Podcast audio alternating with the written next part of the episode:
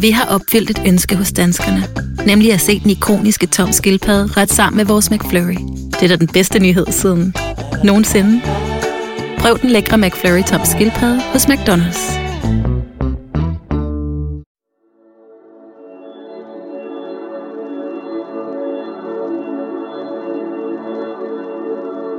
Forelskelse er en fantastisk følelse.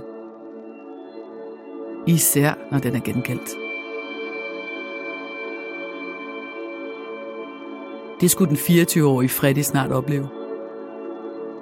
Han flyttede mange tusind kilometer fra det sydlige Indien til Sverige i 2005. Studierne i molekylær biologi var hans store chance. Han kom fra en fattig indisk landmandsfamilie, der havde skrabet penge møjsommeligt sammen for at give ham muligheden for et bedre liv. Her mødte han den 20-årige Jelena, og lynet slog ned.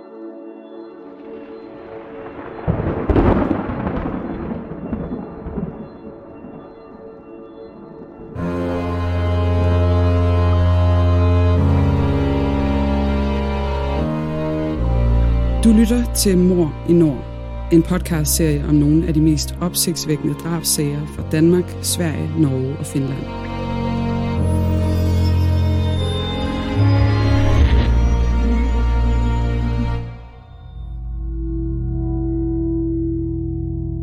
Det du nu skal høre er en virkelig historie, researchet og fortalt af Janne Ågaard og læst op af Le Gammeltoft.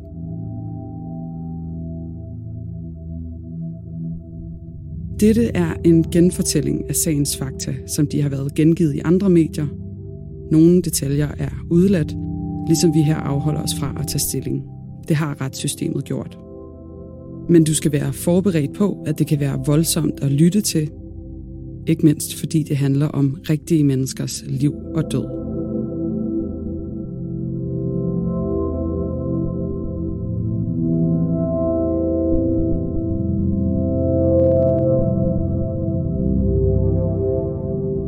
Freddy var et kælenavn.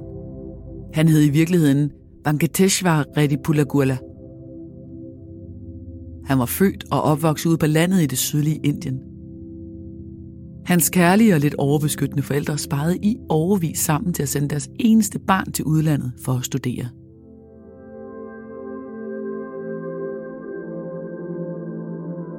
I 2005 landede 24-årige Freddy derfor i en helt ny verden – nærmere betegnet den lille by Skøvde i Vesterjylland, hvis universiteter specialiserede sig i tekniske fag som IT-udvikling og biokemi. En bacheloruddannelse i molekylær biologi var Freddys mål. Men han kæmpede gevaldigt for at følge med i timerne, der var på engelsk. Efter få måneder droppede han ud, og i 2006 flyttede han fra den lille by med små 30.000 indbyggere til Jødeborg. Jødeborg har med sin halve million borgere og to store universiteter et aktivt natteliv. Det var her Freddy fik arbejde. Blandt andet på baren King's Head og på stripklubben Moulin Rouge, hvor han arbejdede som rengøringsassistent i morgentimerne.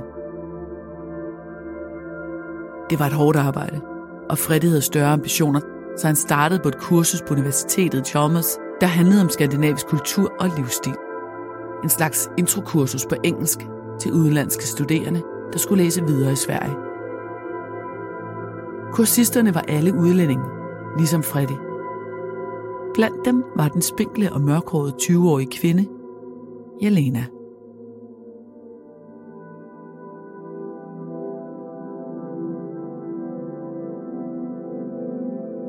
Jelena havde en kroatisk baggrund, men havde tilbragt en del år under den jugoslaviske borgerkrig i Tyskland med sine forældre. Da hendes forældre blev skilt, flyttede Jelena og hendes far til et lille hus i Ogulin i det nordvestlige Kroatien. Hun var dygtig i skolen og drømte om at blive journalist og om at studere i udlandet. I Sverige læste hun på det kulturvidenskabelige fakultet, hang ud med veninderne og passede sit job til punkt og prikke. Hun var au pair hos en børnefamilie i en stor, luksuriøs villa i den prestigefyldte bydel Lungedrag. Faren i familien var direktør i et stort ejendomsfirma, og Jelena fik kost, logi og lommepenge mod at passe familiens eneste barn. Hendes værelse lå godt nok i kælderen, men det var stort med egen indgang og badeværelse. Jelena var lidt genert, velbegavet og altid i godt humør ifølge sine mange venner. Selvom Jelena klarede sig godt akademisk, var hun usikker på sig selv. Lidt umoden af sin alder og naiv, når det kom til at vurdere andre menneskers motiver. Som troende katolik var hun stadig jomfru. Hun kunne godt lide at flirte lidt og gå ud med veninderne. I begyndelsen af 2007 var Jelena i strålende humør. Hendes forældre havde netop sagt ja til, at hun måtte blive tre måneder ekstra i Jødeborg for at forbedre sit svenske.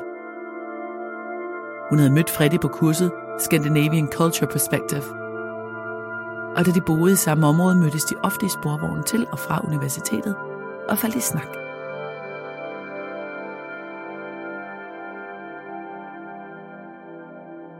Da Freddy droppede ud af kurset omkring juletid, blev han ved med at ringe og sende sms'er til Jelena. Overfor andre talte Freddy om Jelena som sin kæreste, som han elskede højt og sås med ofte. Men i Elenas optik var de to blot bekendte. Hun havde øjne for en helt anden, og gengældte på ingen måde Freddys stormende forelskelse. Freddy inviterede sig selv på middag hos Jelena den 8. april, mens hendes værtsfamilie var ude og rejse. Den søndag skulle blive sidste gang, Jelena blev set i live.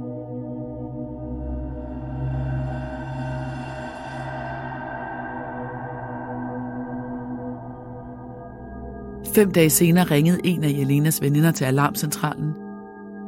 Ingen havde hørt fra hende i flere dage, og hun havde heller ikke været på universitetet til forelæsninger. Politiet sendte en patrulje til luksusvillagen for at tjekke, og umiddelbart så huset fint ud udefra. Skraldespanden af postkassen var tømt, og alt var til synladende i den skønneste orden.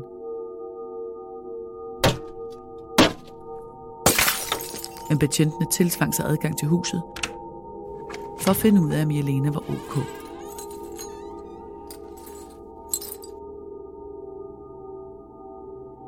De blev mødt af en usædvanlig ubehagelig lugt fra kælderetagen. Jelenas værelse var ryddeligt. Der stod støvler og sko langs væggen. På sofabordet lå der nøgler og forskellige faglitteratur for studierne. Kommodens indhold var sirligt lagt sammen. Men på sengen manglede både madrasovertrækket samt lanet. Begge dele fandt politiet i vaskemaskinen, som nogen havde sat til en 90 graders vask, men den var aldrig startet. I kælderens badeværelse bag døren af materet glas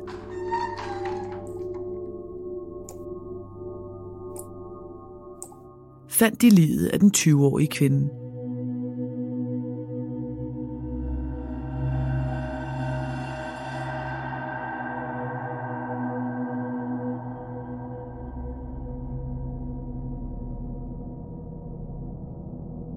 Hun lå på maven i klædt trusser og t-shirt på gulvet i badeværelset med hænderne bag på ryggen og iført håndjern. Hendes fingre var spredte og pegede op mod loftet. Der var ingen tvivl om, at Jelena var død, for blodansamlingerne var tydelige at se i hendes ansigt, og der var også såkaldte ligepletter.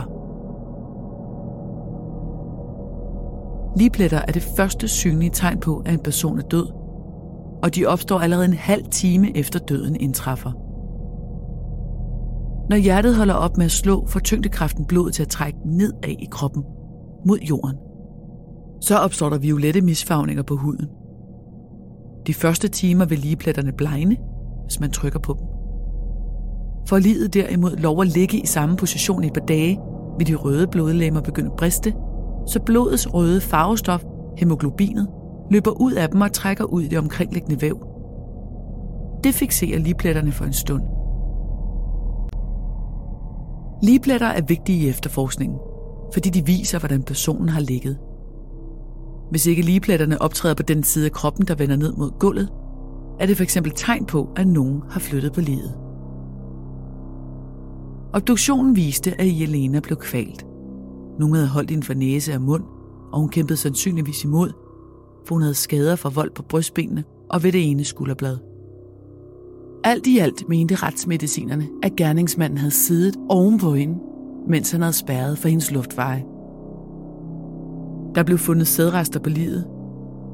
Teknikerne fandt også to spor af sæd i Elenas værelse. I selve huset manglede uger, smykker og to dyrebare computer. Gerningsmanden gav sig altså tid efter drabet til at gennemråde huset, og han smækkede og låste døren, da han gik.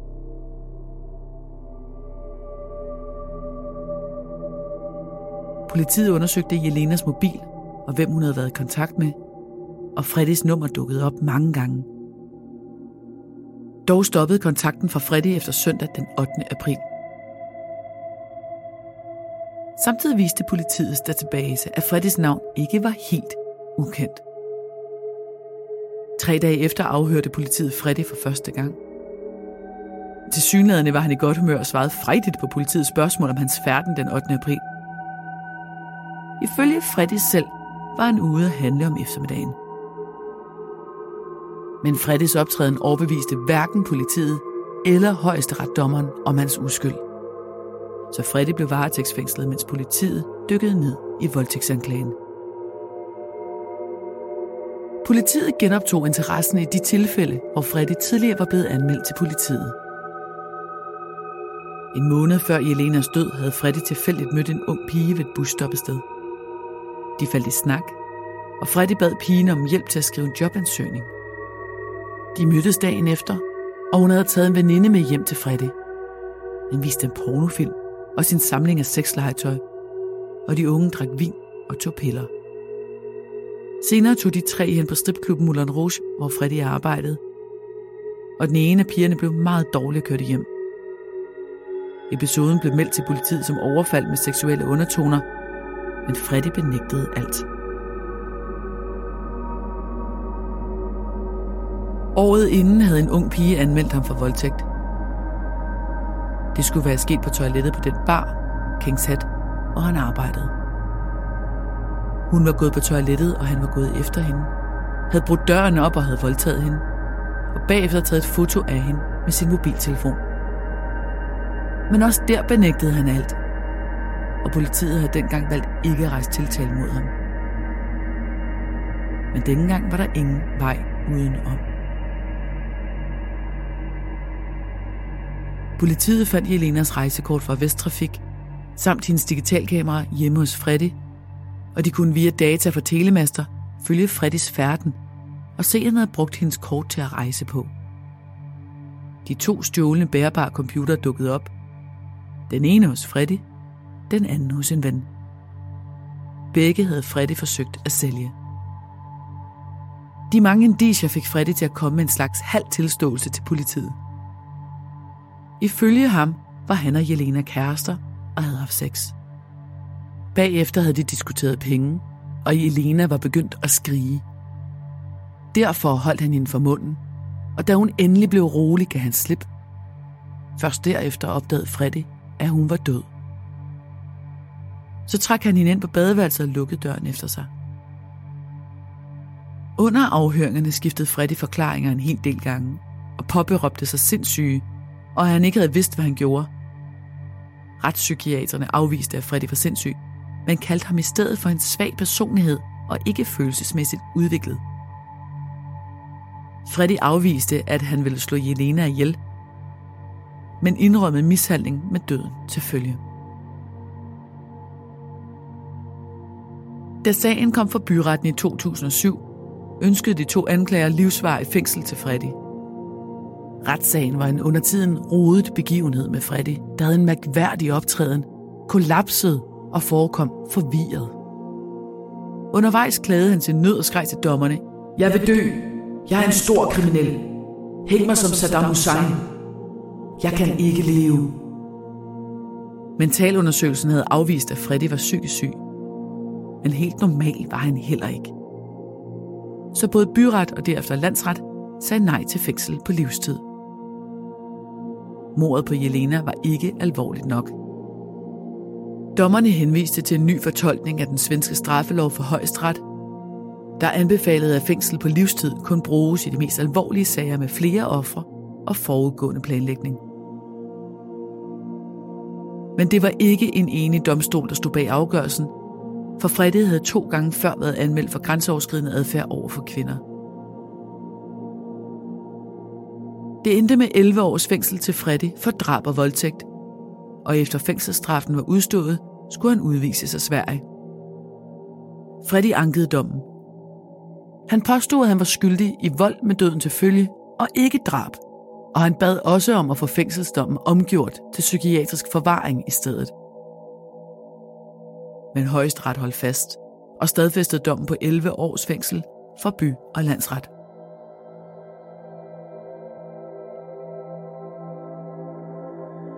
Jelenas lig blev frigivet og fløjet hjem til Kroatien, hvor hun blev begravet på kirkegården i den lille by Ogulin. Hendes far stod for begravelsen og for at vedligeholde gravstedet.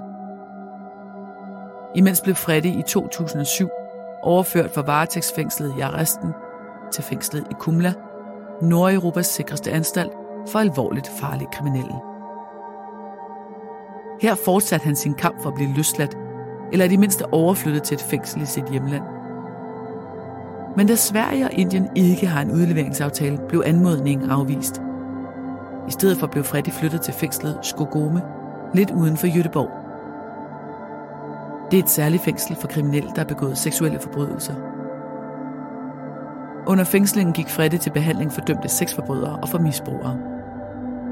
I december 2008 satte han ild til en madras i sin celle på Skogome, og branden spredte sig i korridoren. Han og den indsatte i cellen ved siden af kom på hospitalet med lettere røgforgiftning, men uden varige men. Det gav Freddy en ekstra dom på halvandet år for brandstiftelse i byretten i 2009. Selv sagde han, at branden var et selvmordsforsøg.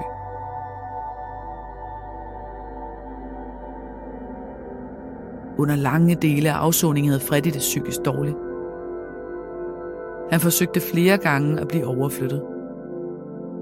Efter branden blev han flyttet til de lukkede fængsler i Salberga og Nortalje, og han forsøgte mange gange at blive flyttet til åbne institutioner. Han fik nej hver gang. Også til at blive udsluset på en anstalt med udgangstilladelse. Og i februar 2014 fik han en advarsel efter at truet to fængselsbetjente. Men på trods af Freddys mange problemer i fængslet, og det faktum, at han næppe kunne kaldes for mønsterfangen, havde han ret til prøveløsladelse som alle andre indsatte efter afsoningen af to tredjedel af sin straf.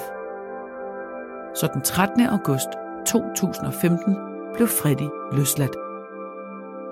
Eller rettere, han blev hentet af politiet i fængslet og kørt direkte til lufthavnen i Arlanda ved Stockholm og sat på et fly til Indien.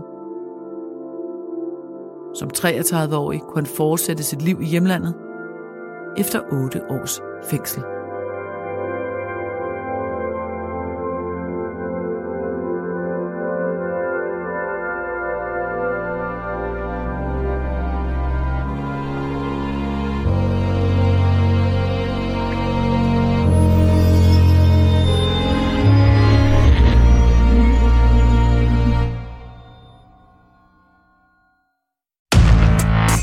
I Bygma har vi ikke hvad som helst på hylderne.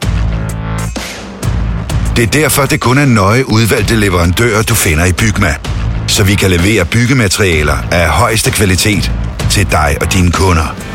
Det er derfor, vi siger, Bygma. Ikke farmatører.